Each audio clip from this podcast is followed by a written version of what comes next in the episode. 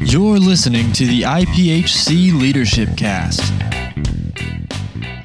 Hello and welcome to this edition of the IPHC Leadership Cast. My name is Garrett Magby. I'm the website manager for the communication services here at the IPHC and today we have a very special guest all the way from Amsterdam, Netherlands, Matt. Uh, and, and, and I want to, I want to say this, this is Matt Helland.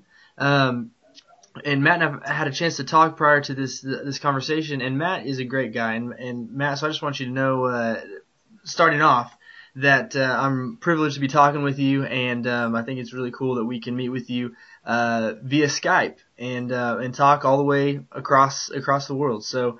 Um, anyway, uh, Matt has actually been in the ministry for nine years, um, and uh, really got a uh, a stirring when he was young. Um, earlier, you talked about being 13 and really kind of hearing the first initial parts of your calling into where you're at now. And so I want you to tell me a little bit more about that here in just a minute. Um, you, you're married to your wife, Femke, right? And uh, you guys have been married for how long?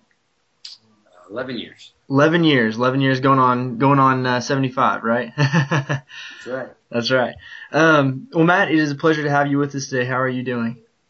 I'm doing really, really well. I'm doing really, and glad to glad to be able to talk to you guys. Um, you asked me about my um, yeah my calling. I was actually uh, born in Chile in South America. My my parents were IPHC missionaries in Chile, and uh, I was born with cerebral palsy. Uh, and the doctor said that I'd never be able to walk or talk. And when I was about six months old, my aunt in California uh, sent a, a, a prayer cloth uh, down to Chile and my mother sewed that to my pajamas, and within one month's time, I was totally healed of cerebral palsy. Wow. Uh, so, as far as hearing God's call, uh, um, and if it weren't for God healing me of cerebral palsy, I'd be in a wheelchair right now. And so, all of my life, I've, I, I saw my parents minister, my, my brother, my dad preach and teach and pray for the sick. So, I always thought I, I want to do what my, my, my daddy and my brother do. And so, I had kind of followed Jesus and followed them in the footsteps, and now I get to be a missionary uh, just like they were, but I get to do it in, in Holland, in Europe. In Europe. And, and tell me this, uh, an interesting story about how you ended up there. This was your first choice or not your first choice of places to be uh, for ministry? How did that happen? Well, what happened was when I was 13, uh, we had an evangelist come through our church uh, in Tulsa, and he started uh, saying, describing Amsterdam as a dark place where women who were wearing basically nothing but a t-shirt or just very scantily clad were sitting behind windows and the drugs and just all these horrible things about Amsterdam. And he th- said, you got to be really tough to go to a place like that. So when I was 13, I said, God, I'll be a missionary to Africa, Latin America, wherever, but God, I don't ever want to go to Amsterdam. uh, so I joke sometimes. I say, uh, uh, yeah, this is where I said I never wanted to go, and and this I've lived here nine years, and I love living in Amsterdam. And I love being, I'm now Dutch, so I got the, the Dutch and American passport. And it's wonderful to be able to, uh, to share Jesus with people here.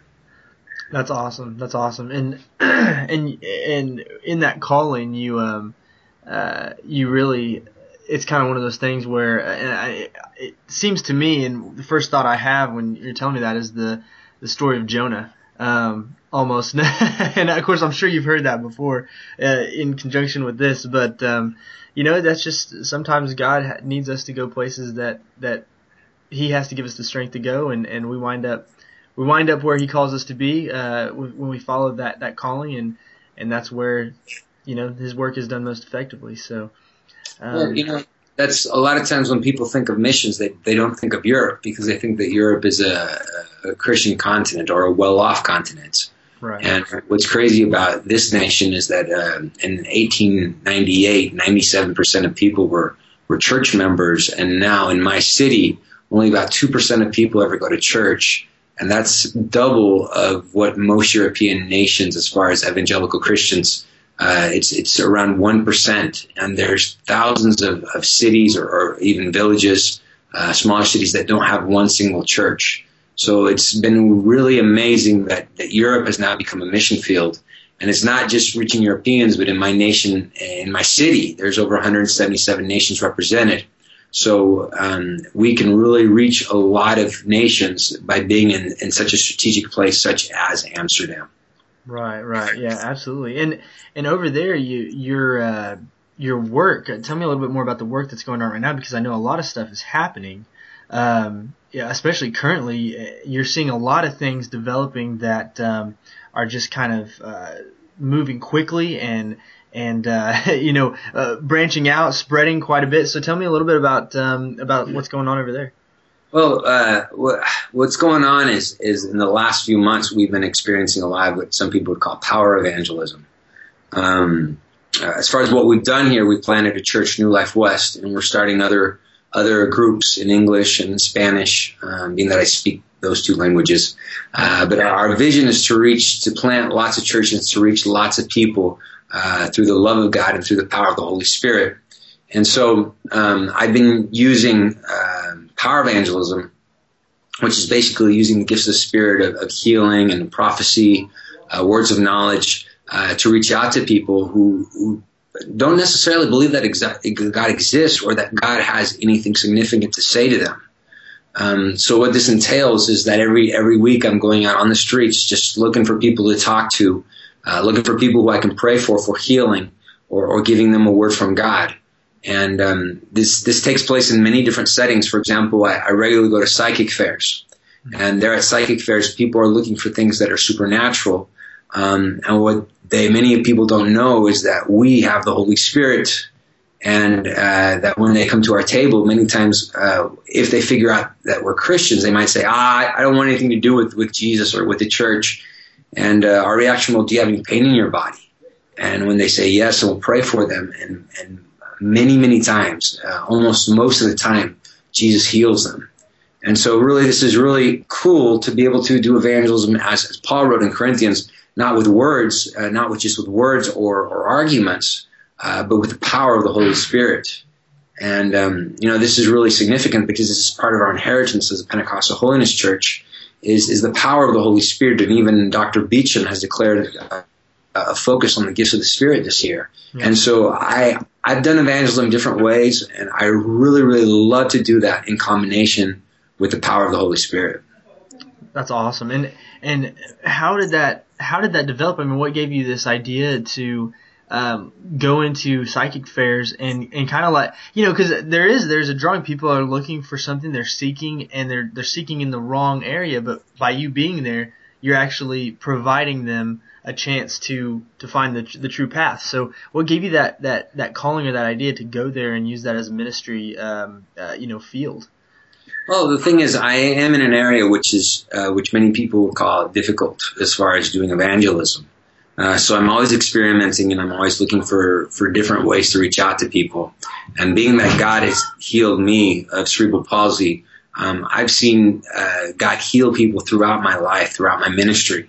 And uh, it was actually a friend of mine who's very prophetic. He he told me, you know, I really feel like the next couple months you're going to do a uh, uh, evangelistic outreach. It's going to be a great success. So what we did was that here they have on the king's birthday, then the queen, uh, they have a big garage sale on the street, and we set up a tent. Uh, and on that tent, we offered uh, free healing, uh, free uh, dream interpretation, uh, for words for your encouraging words for your life and future. And we had a bunch of scripture cards in our hands. And uh, we went out and we just said, "Take a word, pick a card, word for your life." And everybody thought that we were that we were acting like psychics or something, but it was just scripture cards, and people would pick those cards, uh, and through the scripture, through God's word, uh, God would begin to speak to them. And uh, throughout the day, we saw different people healed and touched by Jesus. And again, uh, this might be an unorthodox way of doing things, uh, but it is a way that that is that is showing fruit. Um, I mean, I, I, I have lots and lots of stories uh, about how uh, people at psychic fairs, but also on the street, at businesses, um, as we listen to Jesus and we listen to people, uh, many times uh, as we step out in faith, uh, people are touched and people are healed, and that is a lot of fun. That's awesome. That's awesome. Now tell me, tell me more about because evangelism is such, um, uh, you know, such a primary focus of what you're doing. Uh, it's all evangelism. Um, uh, tell us a little bit more about uh, kind of the the success of evangelism. How do you how do you succeed at evangelism, uh, become effective, be able to to gain these these um, places of ministry, but then also how do you make it stick once it's once it's implemented? How do you really make it stick? Well, I mean, these are questions which which we're we're continually looking for uh, because basically, uh, in this part of the world, uh, the church is not growing. Uh, and in this part of the world, a lot of people do see the church as irrelevant, as as, as unimportant. So that means that we've got to find ways to be able to to reach people. And I I see personally the gifts of the Spirit, prophecy, healing, words of knowledge as part of our inheritance and, and part of the way that the church grew after Pentecost and and the way that that we should be operating now. Um, so let's see which which which direction I can take this. Um, most people in this context where I'm at are very close to Christianity. They're not interested, mm-hmm. uh, so they might be closed and maybe even against. But when God gives you a word of knowledge, that's that's that's correct. When God heals them, all of a sudden they'll be more open than they were before. So, like I can give an example at the office space that I rent in order that I can get to know people uh, a guy walks in and says, "Man, my nose has been bleeding for days. It won't stop." And so I said, "Well, give me your hand." He gave me a hand. I said, "Nose, stop bleeding in Jesus' name." And his nose didn't bleed for it stopped bleeding for for days. It was done, and immediately he knew, oh, Matt Helland, he's not just a pastor of church, but he has something that I want. Mm-hmm. I, I, was in the Middle East recently, and, uh, and I was sitting with a man, uh, a Muslim man, and I just walked up and said, "Do you have any pain?" He said, "Yeah, I have pain in my shoulder." I said, "Well, well, let's see what happens." And I started praying for him, and Jesus took all the pain out of his shoulder and out of his out of his joints where he had so much pain. And as and he was amazing. He's like, "Man, I, have met many Christians, but I, I, have never met a Christian like you. You're you're powerful, and uh, it has nothing to do with me. Uh, it has to do with Jesus." Mm-hmm. And then as we continued to to talk, uh, he asked me, "What should I do?" And all of a sudden a picture of a shoe dropped into my mind. And I looked at him and said, um, "Do you like uh, repair anything? It's like, do you do you repair shoes or clothes?" And he says, "Well, somebody just offered me a course on how to repair shoes. Should I do that or should I work with wood?" I looked at him and said, "Go ahead and do the shoes." Um, and so it's it's really fun uh, to be able to do evangelism, talking to people by listening to people, but also listening to the Holy Spirit and what He might say uh, he wants to do and and say what he he might be saying to those people. Wow, wow. And with this uh, with this guy in the shoes, uh, he went that direction. Did you, did you ever hear what I mean? What came out of that is because it sounds to me like that would be something um, you know the Lord has a direction for him, has something that He has for him to do in that area. I don't know. Um, well, that's I was only in that nation for a few days, but the people that were with me were blown away. They're like, this is amazing how open he is. And the important thing to know about evangelism is that evangelism is a process. Right. So it's not, it's not, see, in the United States, we're, we're used to being in parts of the world where people understand who Jesus is, where people know who God is. But in the places where I minister, people have no clue who God is. People have no clue who Jesus is. I mean, you might as well be talking about the sun mm-hmm. uh, or or Buddha, uh, because people don't don't know the gospel and they, have never heard any of the Bible stories of David and Goliath or Jonah. Um, so what this means is is that uh, we've got to know that evangelism is, is, is a process that's going to take longer. Uh, uh, so that means that it's building friendships, relationships, and instead of getting a person to you know share four points in a, in a sinner's prayer, which is wonderful, I'm not against that. Uh, but it's actually getting people to know what the gospel means so that they can make a, a decision to give their lives to Christ and know what that means. Yeah, absolutely. Is it for you? Is it um, is it a process where a lot of times, and I, I think this is in a lot of cases, a lot of times people plant seeds they don't realize the end result, the the full growth of that seed. But a lot of what our evangelism um, is or is for, eh, like you said a minute ago, you were in a nation for a, brief period of time. Uh, you might not see the full extent of what happened there, but you know that you had your part to play. You played your part and and evangelized and was able to speak into the lives of those people, and that might branch out and speak into the lives of hundreds of people at the at the end of the day. Um, but a lot of times, you know, a lot of evangelists might feel like, um, oh, you know, I never see the fruits of my of my labor, that sort of thing. But it's, it, you know, tell us a, a, little bit about that. Do you ever come across those types of feelings sometimes whenever you don't get to see the end result, or? Of course, of course. Um, I was here uh, well, before. Before I tell about that, let me just quote Timothy Keller. He says, Research shows that the more varied ways a person hears the gospel, and the more often a person hears the gospel before making a commitment, the better the comprehension, the less likely of a reversion to the world. Mm-hmm. Um, so again, there's these, there's many evangelist crusades where thousands might come to the Lord, but as far as percentage wise, very few of those decisions quite often stick.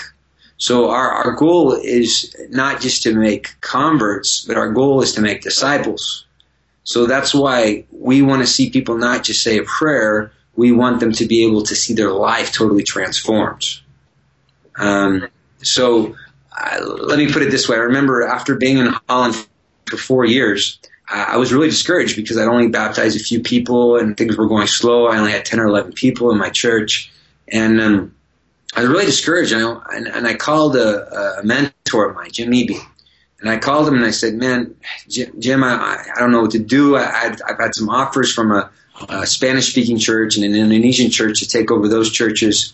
And Jim Eby told me, uh, Matt, most ministers don't reap the harvest that they could reap because they're looking for greener fields somewhere else.